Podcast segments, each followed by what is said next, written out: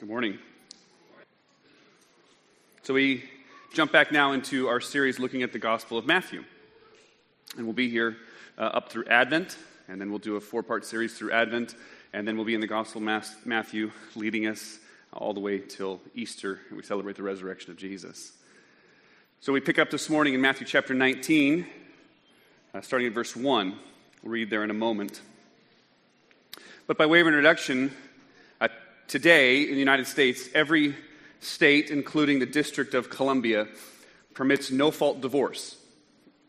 Every state, including the District of Columbia, permits no-fault divorce. California was the first state to pass a no-fault divorce law, and that was in 1969, and it was signed by Governor Reagan in 1970. Governor Reagan, who, of course, was a divorced and remarried former movie actor.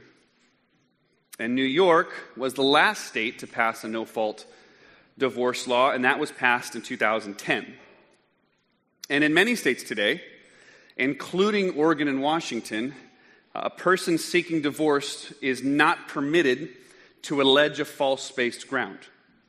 You're not permitted in Oregon and Washington to allege something like abandonment or cruelty or adultery. Sherif Girgis wrote a book a few years back called What is Marriage? He wrote this book also with a man named Ryan T. Anderson. And he says this. He says, if marriage is essentially an emotional union, rather than one inherently to order the family life, it becomes much harder to show why the state should concern itself with marriage any more than friendship. Why involve the state in what amounts to legal regulation of tenderness? You understand his point. Girgish's point is that what is the state's interest in marriage? The state's interest in marriage is to not affirm someone's tenderness to another person. It's not to affirm someone's love to another person. Its purpose, rather, is to protect the union of a man and a woman, which is for the good of society, for the protection of children. That's Girgish's argument. Why else would the state care?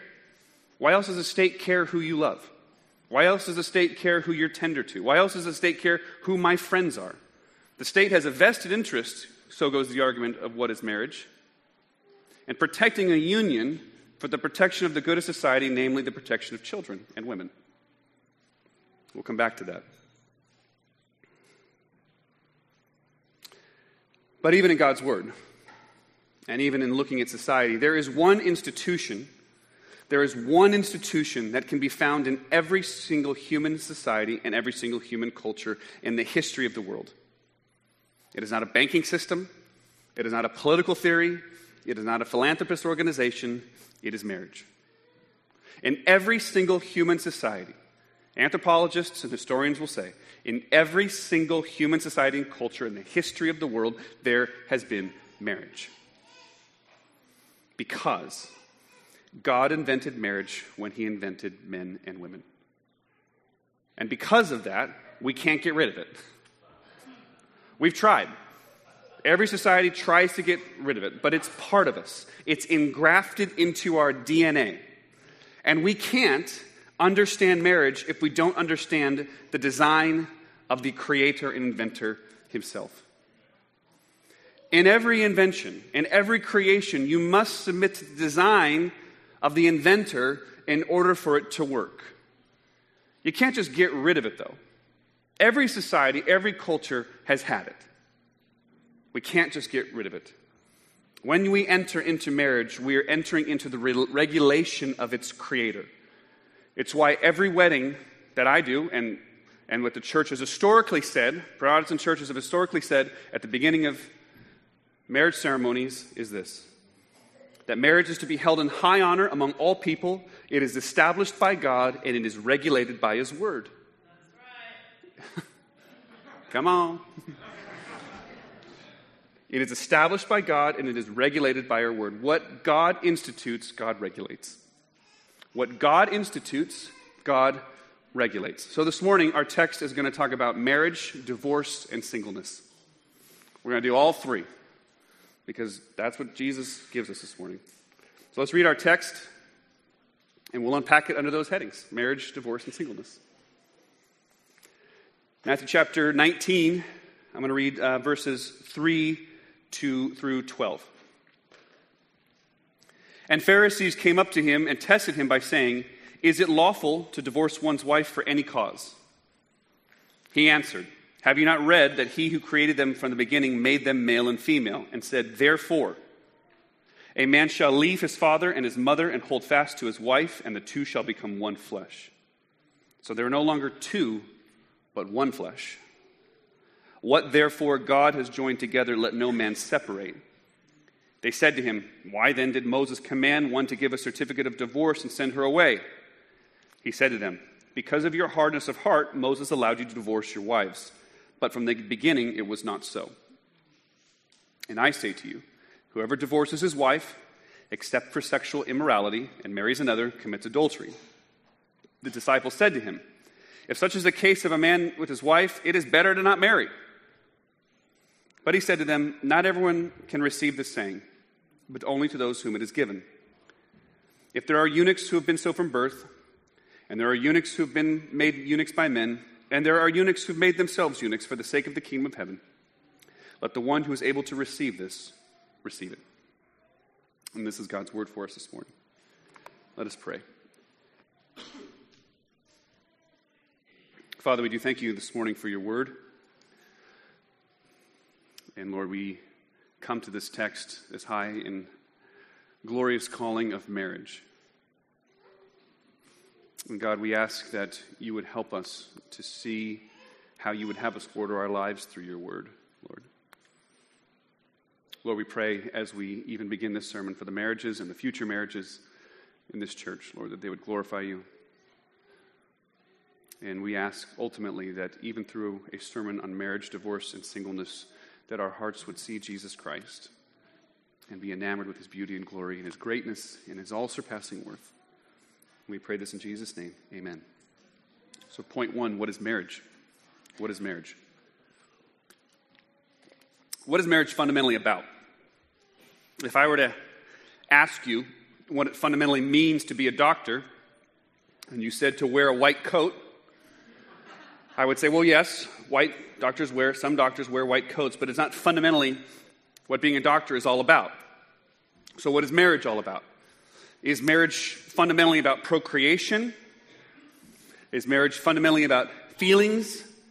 Or put another way, what is the most important thing about your marriage? The most important thing about your marriage is that it's not primarily about you.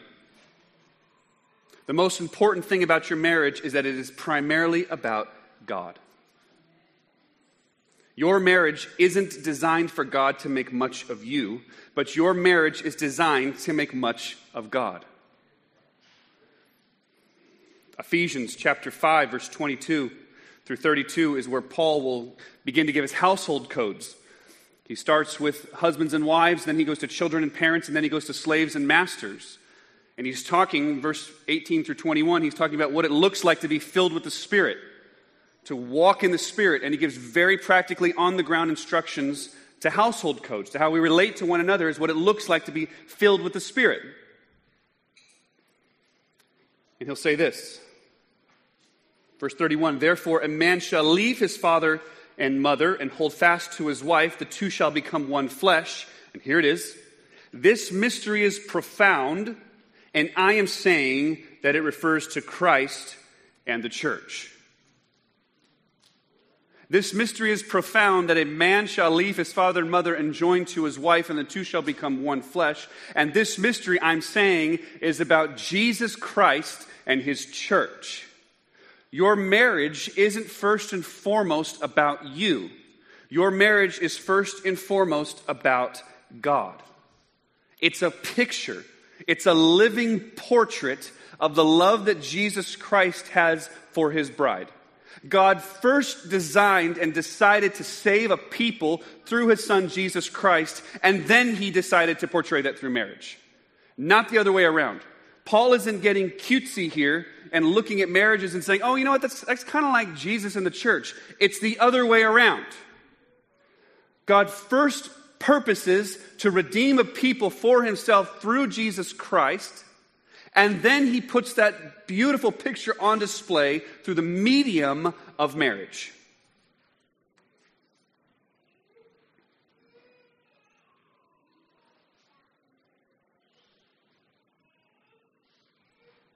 This is saying that from the second page of the Bible, God's grand plan was that he was going to save a people, and that people would be literally part of his body. God opens, as we read this morning, as Lindsay read from Genesis chapter 2, God opens the side of Adam, takes out a rib, and creates a woman from it. She was literally part of his body. And God is saying that is just a glimpse of how the church is part of Jesus himself. We are literally part of his body. When Paul is on the road to Damascus and he's confronted by Jesus, Jesus says, "Why are you persecuting me?" Paul is not literally, in his own mind, persecuting Jesus. He's been persecuting the church. But Jesus so closely identifies with his people that Jesus says, when you persecute my people because they are part of my body, you are persecuting me. And that biblical theological line goes all the way through the Bible. Starting in Genesis chapter 2, you begin to see that when woman is made from the rib of man, she's part of his body. That's pointing to something. That's pointing to the fact that we, when we are engrafted and bought by Jesus through his blood and become his bride, we are literally part of him.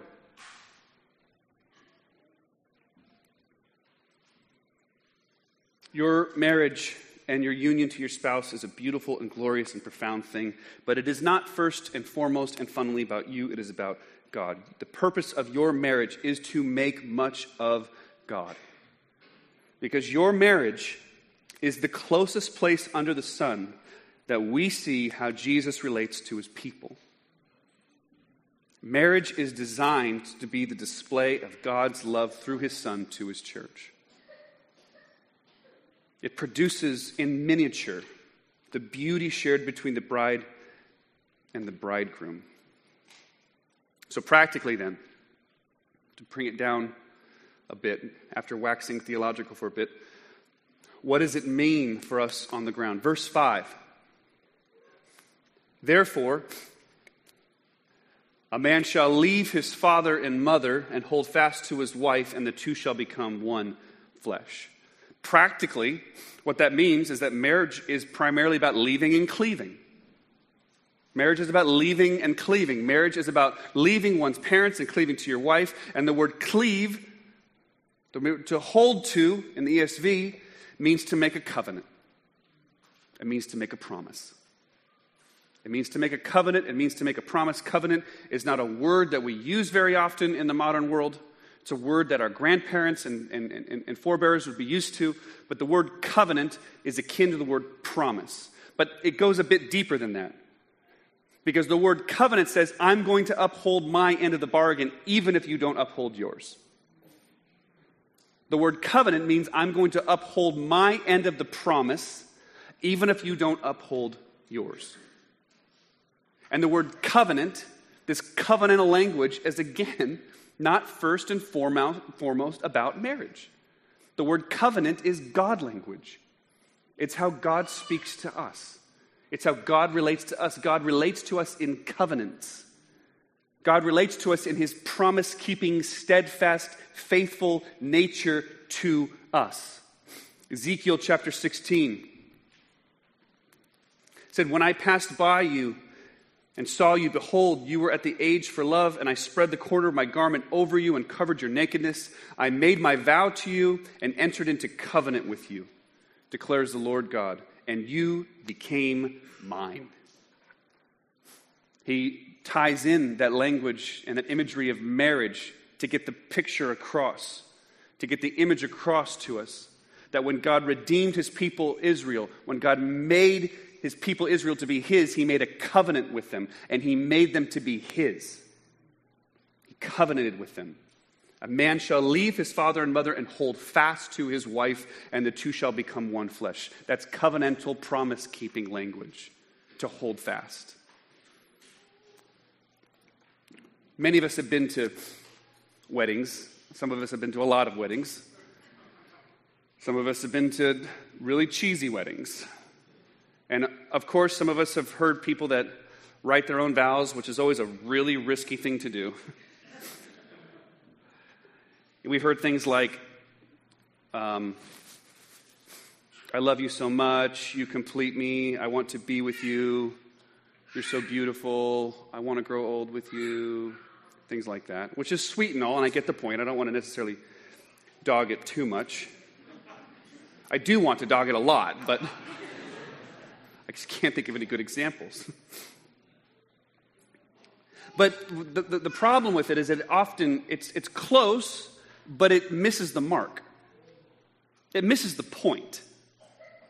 In Tim Keller's book, The Meaning of Marriage, he talks about a marriage ceremony and the vows that are being given. He says that they're not declarations of present love. In a wedding, you're not just giving declarations of present love. In a wedding, Keller says, it's the promise of future binding love. A wedding vow is not at first a declaration of I love you in the moment. Of course you'd love this person in the moment. You guys are just goo goo gaga over each other, right? But in a marriage vow, in a marriage covenant, it's the promise of future binding love. It's promising to love in the future.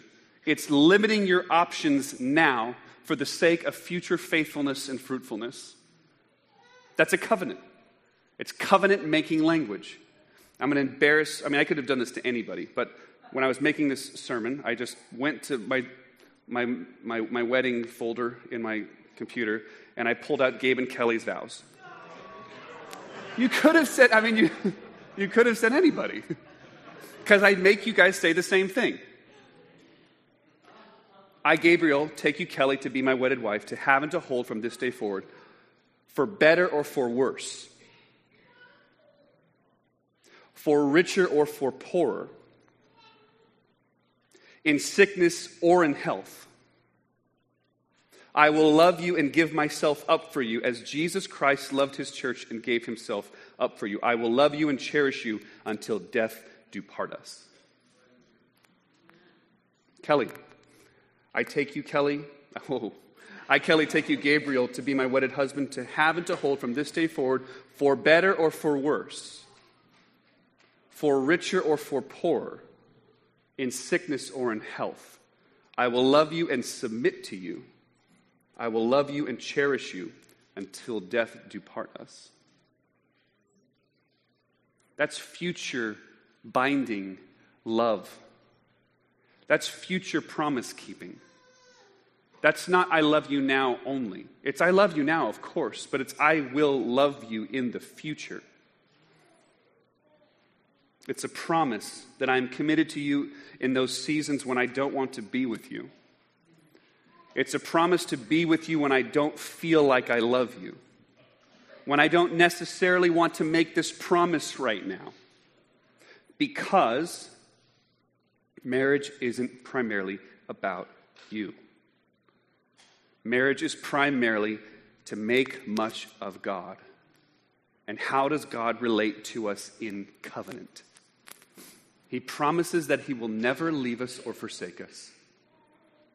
He loves us and is absolutely committed to us at our very worst. We sang it this morning. 1,000 times I've failed, still your mercy remains. And should I stumble again, still I'm caught in your grace.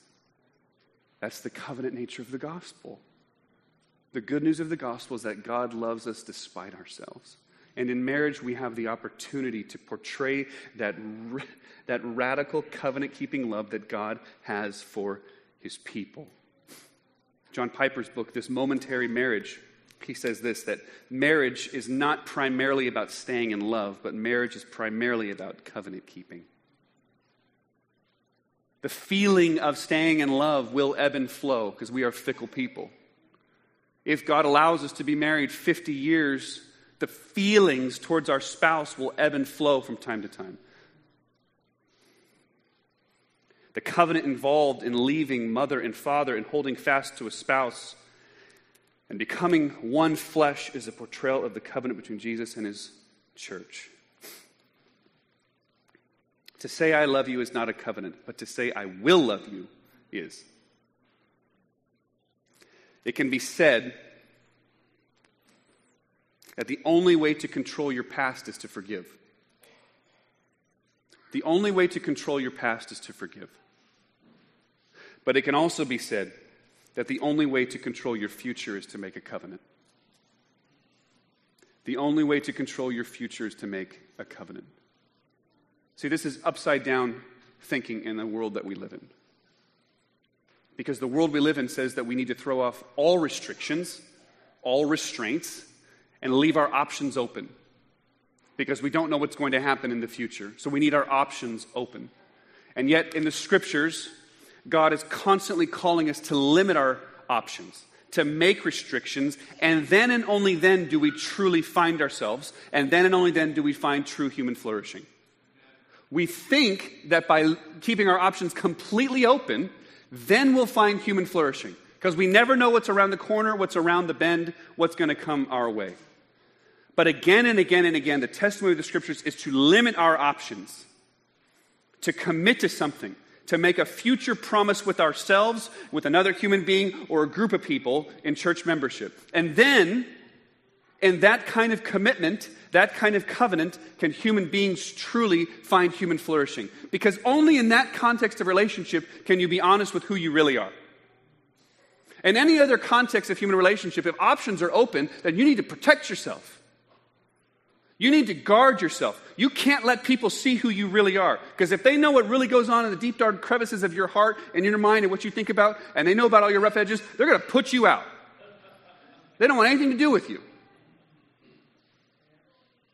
But when you limit your options and you covenant with someone, you covenant with another human being. We do this in friendship too, to a lesser degree. We do this in church membership to a lesser degree. But we allow ourselves to be vulnerable. We allow ourselves to be truly human among the people that we're around. And then, here's the counterintuitive nature of it, then we can be truly loved. We can be truly loved.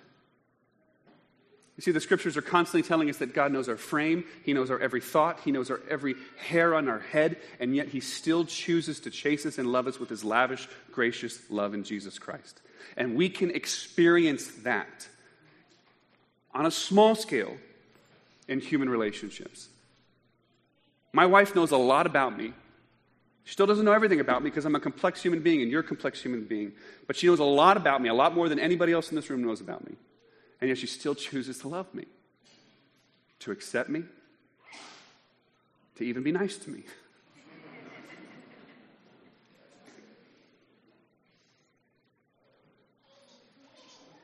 The way that we become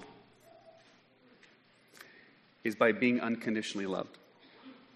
First by God, and then by others. The way that we ultimately become, the way that human beings mature, progress, become loving, kind, humble people, is by being unconditionally loved. And that can only happen in the context of unconditional love in human relationships, but first and foremost, by God. Think of our own children. How do they grow and mature? Our own children grow and mature and become because they're unconditionally loved by their parents and family. They're unconditionally loved by their parents and family. And it's absolutely true in marriage. I'll go a little further, and then I'll go to the next point, the sub-point about marriage. Be considered what it means that Adam and Eve were naked and unashamed. Sure, it suggests that there was freedom from their physical imperfection, but we must also recognize the emphasis on the fullness of the covenant love between one another. In other words, they were free from shame from each other. There's two ways to be free from shame, right? One is that you're actually perfect and you have nothing to be ashamed of. Anybody in this room? Didn't think so. The other way is that I am imperfect, but I have no fear of being disapproved by my spouse. I am imperfect, but I have no fear of being disapproved by my spouse. In the first case, obviously there's no shame because we're flawless, but in the second case, there's no shame because covenant love covers a multitude of flaws. Covenant love covers a multitude of flaws. So that's the first thing I want to say about marriage, is there in verse 5. But the first thing about marriage is, first, it's about God, and his covenant-keeping love to us. Therefore, the first thing about marriage to us is it's covenant-keeping. It's a covenant. It's a future binding promise that we make with one another.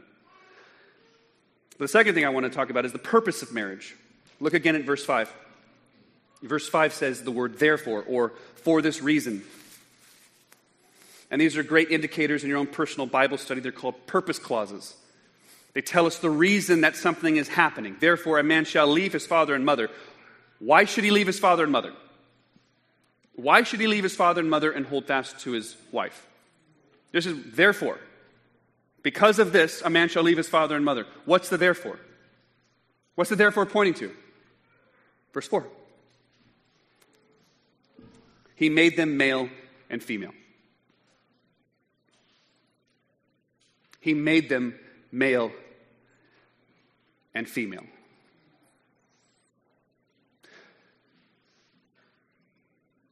Do you know what a malediction is? A malediction. You know what a benediction is? A benediction is a good word. A malediction is a bad word. You know the first malediction that appears in the Bible? It is not good for man to be alone.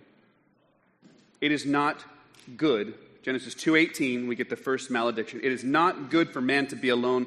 I will create for him a helper fit for him. Now out of the ground the Lord God had formed every beast of the field, every bird of the heavens, and brought them to the man to which he should call them. The man gave names to all the livestock, but for Adam there was not found a helper for him. So the Lord God caused a deep sleep to fall upon the man, and while he slept, he took one of the ribs and closed it up in its place with the flesh. And the rib that the Lord God had taken from the man, he made into a woman and brought her to the man and said, "This at last is bone of my bones and flesh of my flesh. She shall be called woman because she was taken out of man."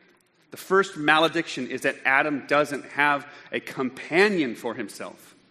He doesn't have a suitable helper, the word says here.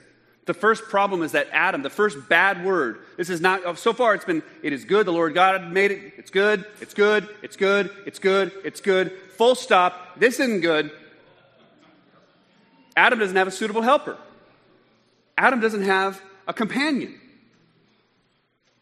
And the word here, just to realize the power of this word,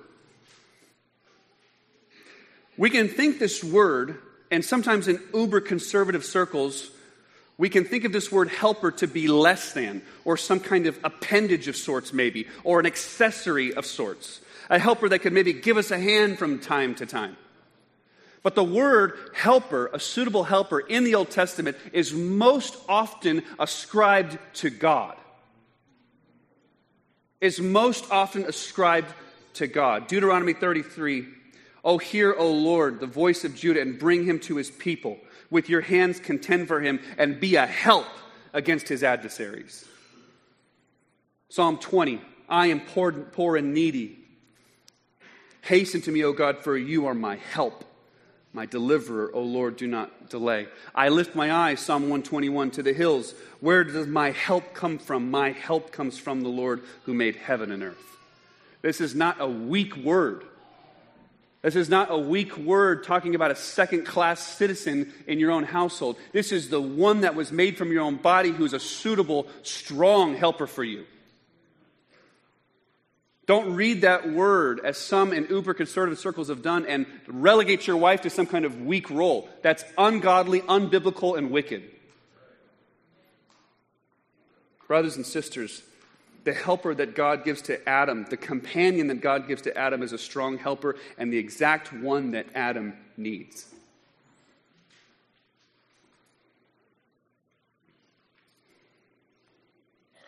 Gordon Wenham, in his commentary on Genesis, says this is a statement of complementarity rather than identity. He says we may think of the word suitable as adequate or acceptable, but Wenham suggests that we should think of it instead like a piece of a puzzle. Like the pieces of a puzzle. Puzzle pieces don't randomly fit together. They are specifically and purposely different. They are differentiated such that when you fit them together, you have a complete whole. That's what the word suitable means. doesn't just mean adequate, it means perfectly differentiated from you. It's a suitable, strong, perfectly differentiated, complementary person for you. I must say something here because of the cultural moment that we live in regarding gay marriage. Throughout the testimony of this passage and the testimony of the scriptures, it says that a man shall leave his father and mother and join fast to his wife. This is the consistent biblical theological picture of marriage, that marriage is between a man and a woman, that they are perfectly differentiated between each other. In the notion of marriage, we have one embracing the other. We have one embracing one that is different than them. We have one embracing one that is different than them. Miroslav Volf, in his book Exclusion and Embrace, says this. He says, on the cross, the love of God is there for the other. On the cross, the love of God is there for sinners. He says, this reciprocal self-surrender to one another is within the Trinity, and it is manifested in Christ's self-surrender in a world which is a contradiction to God. And this self-giving draws all those who believe in him and enter into eternity with him. You see the point that Volf is making. Miroslav Volf is making the point that on the cross, in the person of Jesus Christ, God is embracing the other. God is constantly embracing the other. And within the design of marriage, if marriage is a picture of Jesus and his church, if marriage is the embrace of another, the differentiated, it's why men and women were made different. It's a picture of his godness, embracing one that is different than you. And I'll just add one more point. This cultural moment that we find ourselves in is that. It's a cultural moment. In 2,000 years of orthodoxy, of Christian tradition, the notion that marriage was not between a man and a woman was completely unfounded. It's a very unique cultural moment that we find ourselves in. And we ought to be careful, and we not be anachronistic or have chronological snobbery and think that we've figured it out because we've figured out a new kind of scholarship in the last couple decades. We ought to be very slow and look at the historical teachings of the church and the historical teachings of all the major religions which influenced Western society.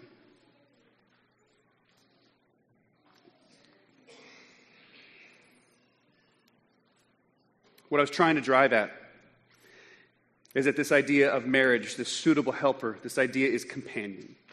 It's friendship. It's closeness. He didn't have a companion. He didn't have a helper. So marriage is a covenant, and marriage is about friendship. A deep friend, a deep covenant partner, bone of my bone. Not just I love you, but I am you. I am part of you. This is bone of my bone. The first thing that Adam does, this is the first poem in human history. He sings a song. And never mind. He sings a song. I've kind of wondered if it should just kind of go along to like a jazz beat or something. You know, like this is bone of my bone and this is flesh of my flesh. If he just was kind of getting real excited about it, you know what I'm saying? Okay, that's just me.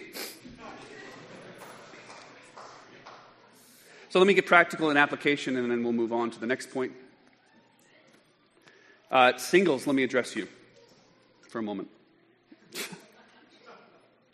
All in the front row. If this is what marriage is about, then doesn't it bring a lot more weight and value to not being unequally yoked? The church is not just being a stick in the mud by challenging young Christians to marry other Christians. Because in marriage, you have to open up and be vulnerable. You have to open up and be vulnerable. And if Jesus Christ is the most important thing in your life, it won't work with another person who doesn't think the same thing. They'll laugh at your most core belief. They'll laugh at the core of who you are. If marriage is about being vulnerable, about truly opening yourself up, and all the things that we've been saying these last few minutes here, if all that's true, how can you actually experience that with somebody who also doesn't hold the same core belief that you do? Second application is to marrieds. Don't pull away in your friendship with your spouse.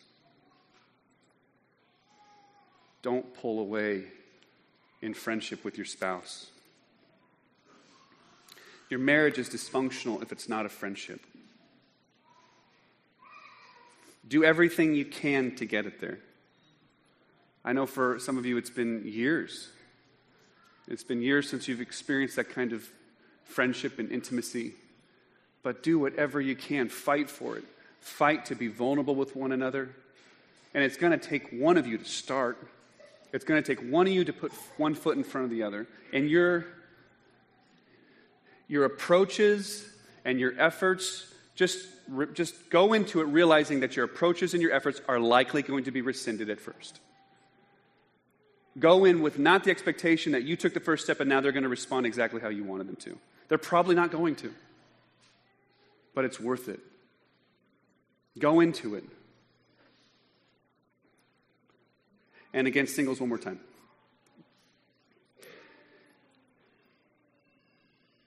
If marriage is primarily about covenant and friendship, then there's something else I need to bring up to you.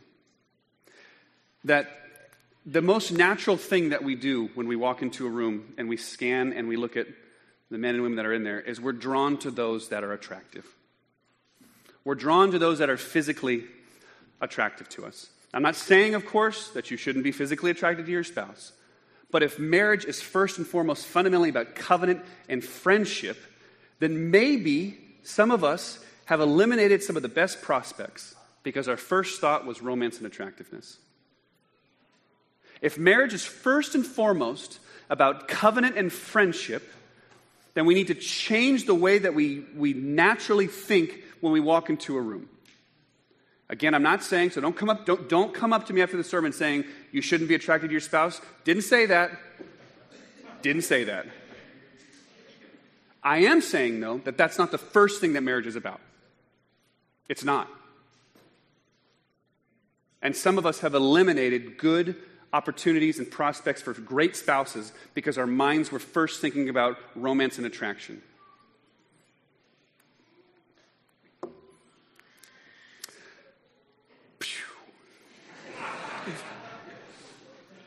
Point two, the ending of marriage. The ending of marriage.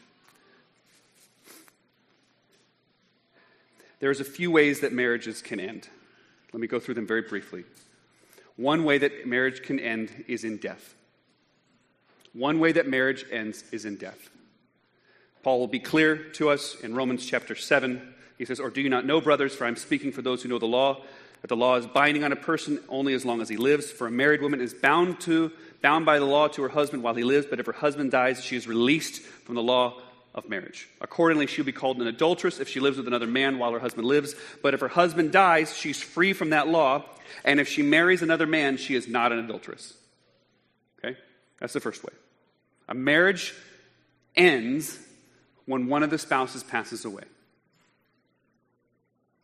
A marriage ends when one of the spouses passes away. Jesus will also tell us that there is no marriage in the resurrection.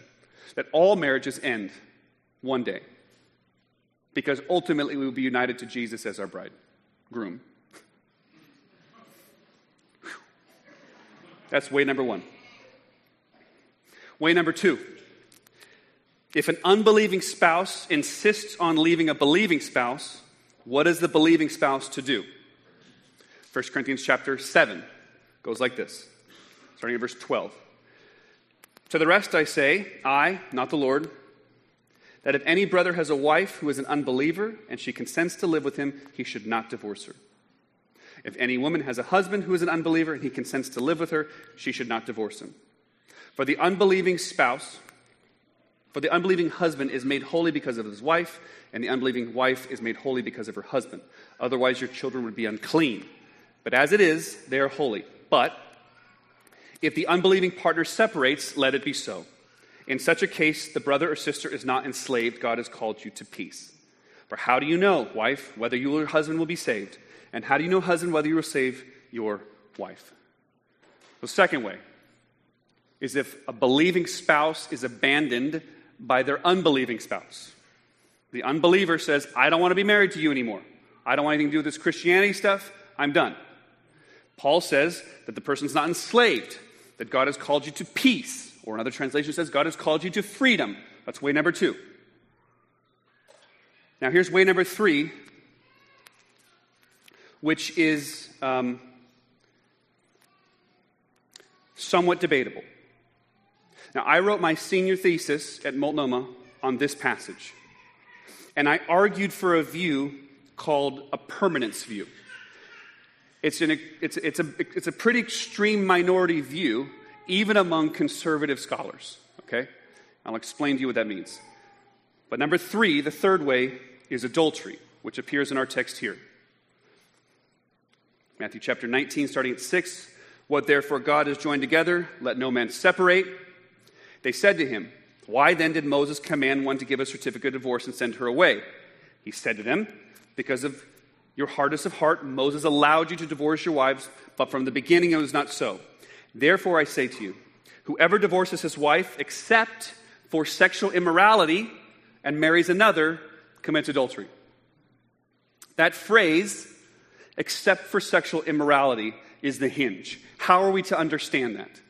That phrase in the Greek is the word porneia, except in the case of sexual immorality. Now, the permanence view that I held for a long time and argued for in my senior thesis goes like this. In both Mark chapter 10 and in Luke 16, when Jesus is questioned by the Pharisees, the exception clause, except for sexual immorality, doesn't appear. It's not there. The only place that the exception clause appears is here in Matthew chapter 19. So we must ask ourselves, why does the exception clause appear in Matthew chapter 19 only? Again, it's a minority view, but it says this. What uniquely happens in Matthew's gospel that doesn't happen in Mark and Luke's gospel? It's the story of Joseph quietly putting Mary away. Joseph, when he found out that Mary was pregnant, intended to quietly put her away. So the argument goes that during a betrothal period, if the spouse commits sexual immorality, then it would have been lawful to put her away. So in a sense, the argument goes that when Matthew gets to Matthew chapter 19, he's trying to save Joseph from being indicted for doing something sinful. If someone decides to put his wife away, except for sexual immorality, like what likely Joseph thought was happening at the beginning of Matthew's gospel. And that's the view that I held for a long time. It's John Piper's view as well, which is probably why I held it. I'm saying held in the past tense term, in the past tense sense, because I'm not sure exactly where I personally land on this issue right now. The other view held among conservative scholarship is that divorce is permitted in the case of protracted abandonment, which is 1 Corinthians chapter 7, and adultery. And the reason why this second argument is becoming more persuasive to me is for three reasons. One, the use of porneia has a much broader meaning than just sexual relations during a betrothal period. It just means much more than just sexual relations during a betrothal period. It has a broader meaning than that. So to ascribe just in a lexical sense for the word to mean that, it means more than that. Second, Matthew oftentimes gives a lot more details than Mark or Luke do, just because that's what Matthew's known for. Mark is known for his economy of style. Matthew's known for being verbose. This generation will not see a sign, Mark says. Matthew says, this generation will not see a sign except for the sign of Jonah. Why did he feel the need to say except for the sign of Jonah? Because he likes to talk a lot. I don't know. And the third reason is because the reason that Moses initially gave the certificate of divorce in Deuteronomy 24, 1-4 was the protection of women and children. The reason that Moses initially gave and authorized a certificate of divorce was for the protection of women and children. Realize what it would have been like in an agrarian, nomadic society to put your wife away. She would have been destitute, utterly destitute. So the certificate of divorce allows her to be remarried and to have someone take care of her and provide and protect for her. I think the same would have been true in the ancient world that Paul's writing into. That Paul has in mind the protection of women. He's saying from the beginning it should have been this way, but because of the hardness of heart, because of sinful behavior, it is so.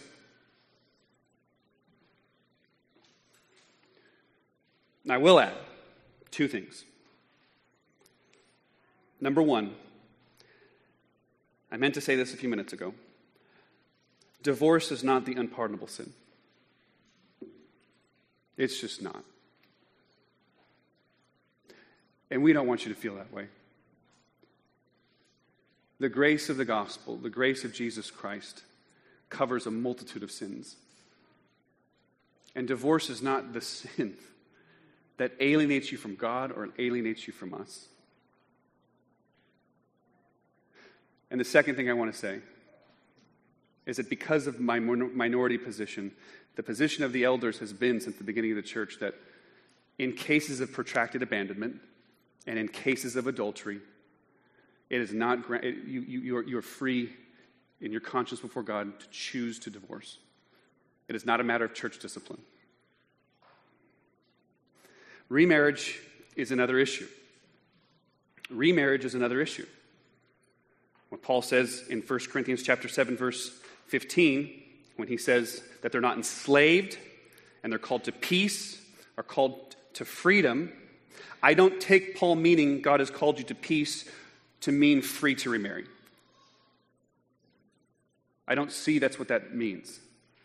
Paul, the lover of singleness, Paul, who was the promoter of singleness, I can't envision him thinking that way.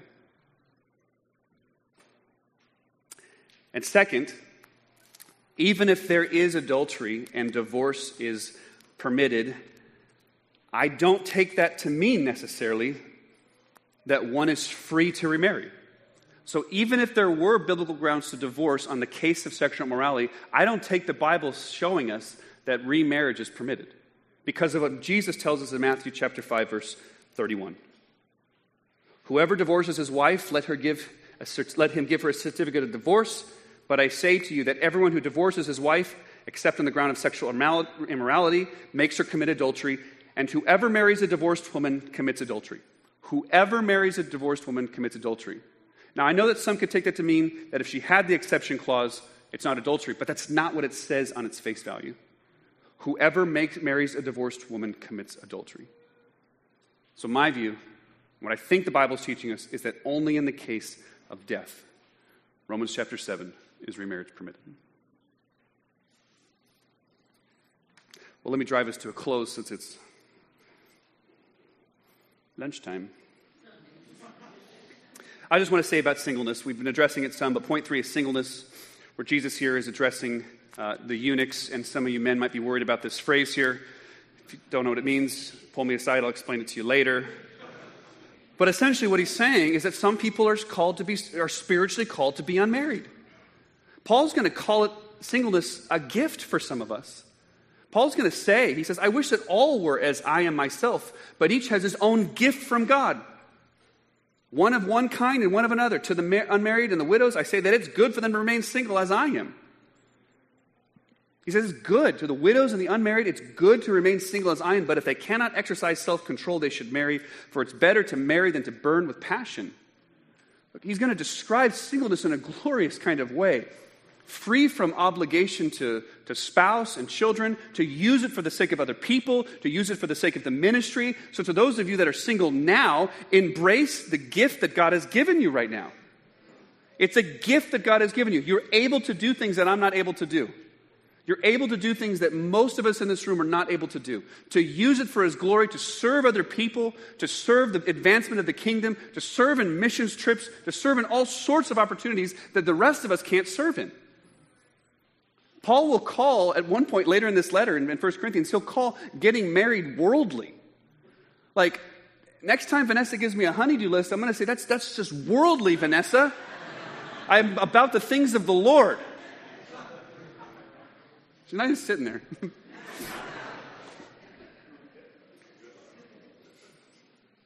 Not to be, if you're not depressed by loneliness or sexual deprivation, and you can endure, then see it as a calling.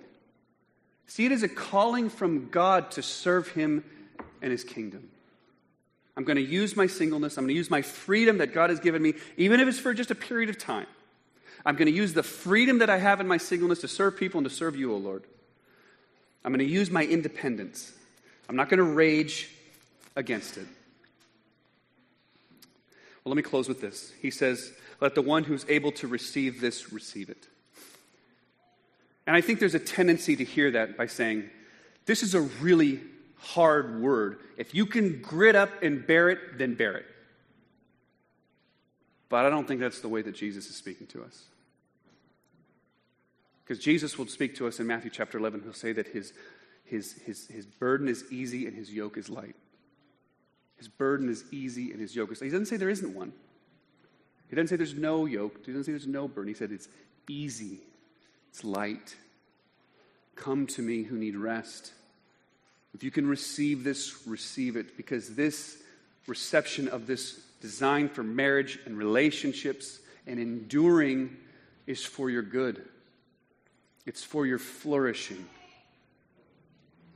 If you can receive it, if you can bear this light yoke that I have for you, compared to the yoke of the world, the yoke of destroyed marriages and relationships and multiple marriages and multiple divorces, if you can bear this light and easy yoke, if you can receive it, then I am with you even to the end of the age.